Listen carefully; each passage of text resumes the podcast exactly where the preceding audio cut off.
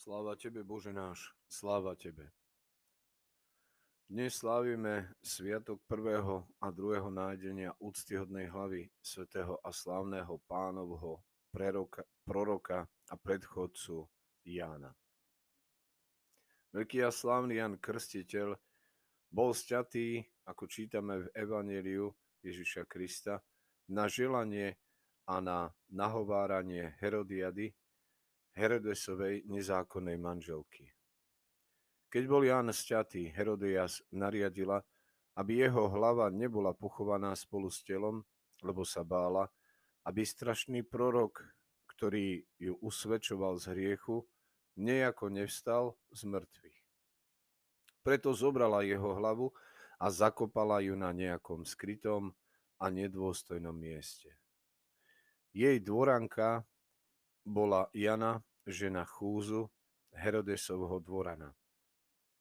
Dobrá a zbožná Jana nemohla strpieť, aby hlava Božieho človeka zostala na takom nedôstojnom mieste, preto ju tajne vykopala, odniesla do Jeruzalema a pochovala na Olivovej hore. Kráľ Herodes o tom všetkom nevedel. Keď počul o Ježišovi, ako činí veľké zázraky, zľakol sa a povedal: To Ján vstal z mŕtvych, ktorého som dal sťať.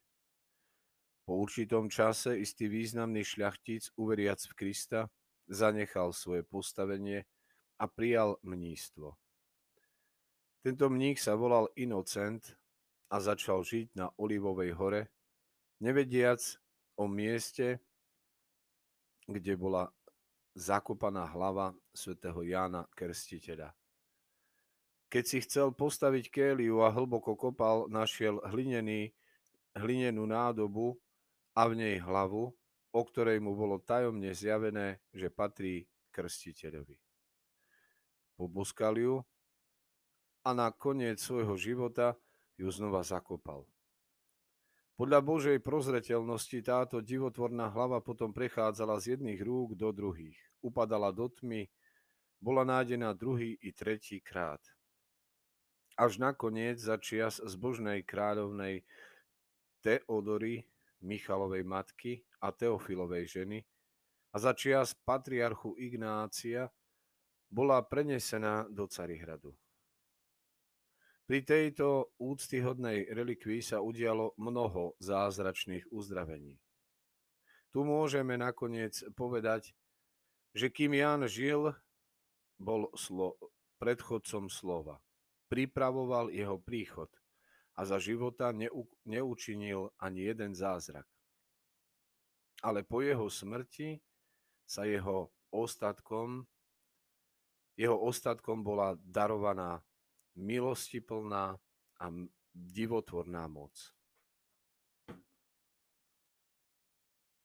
Modlitbe svätého Efrema Sýrskeho sa modlíme a prosíme Pána a vládcu nášho života, aby od nás odňal ducha prázdnych rečí.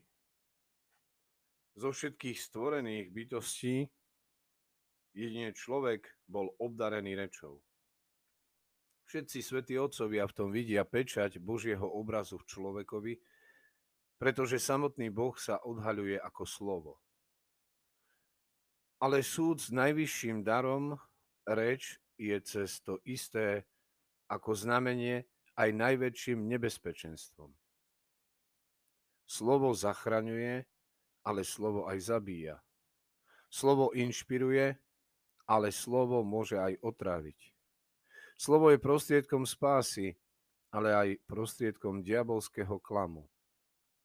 Majúc konečnú pozitívnu moc, má preto aj strašnú negatívnu moc.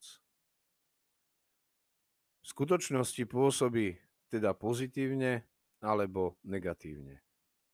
Ak sa slovo odkláňa od svojho boského pôvodu a účelu, stáva sa prázdnym.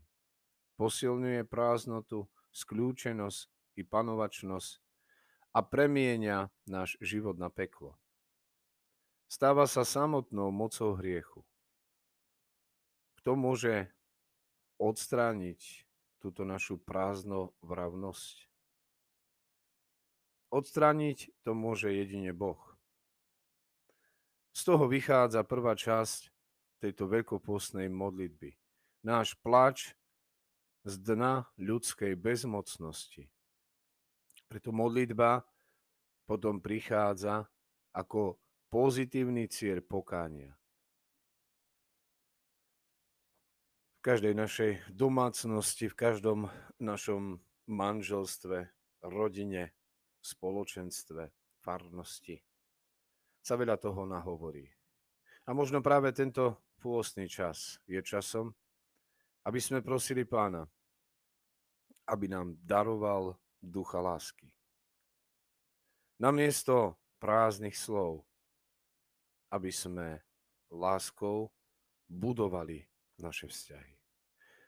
A preto prosíme aj dnes, keď oslavujeme pamiatku nájdenia úctyhodnej hlavy svätého Jana Krstiteľa ako predchodcu, ktorému dal svedectvo sám Kristus a bol vyvýšený nad všetkých prorokov, lebo pokrstil predpovedaného, ochotne trpel za pravdu, predpeklí zvestoval príchod vteleného Boha.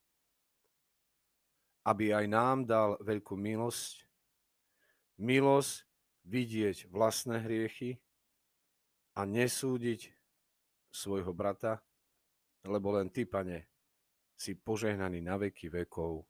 Amen. No.